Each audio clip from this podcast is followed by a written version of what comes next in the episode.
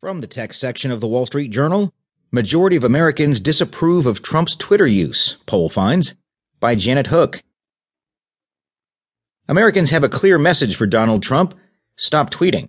A new Wall Street Journal NBC News poll finds that a strong majority believes that the president elect's prolific use of Twitter is a bad idea. Some 69% of adults agreed with the statement that his use of Twitter is bad because, in an instant, messages can have unintended major implications.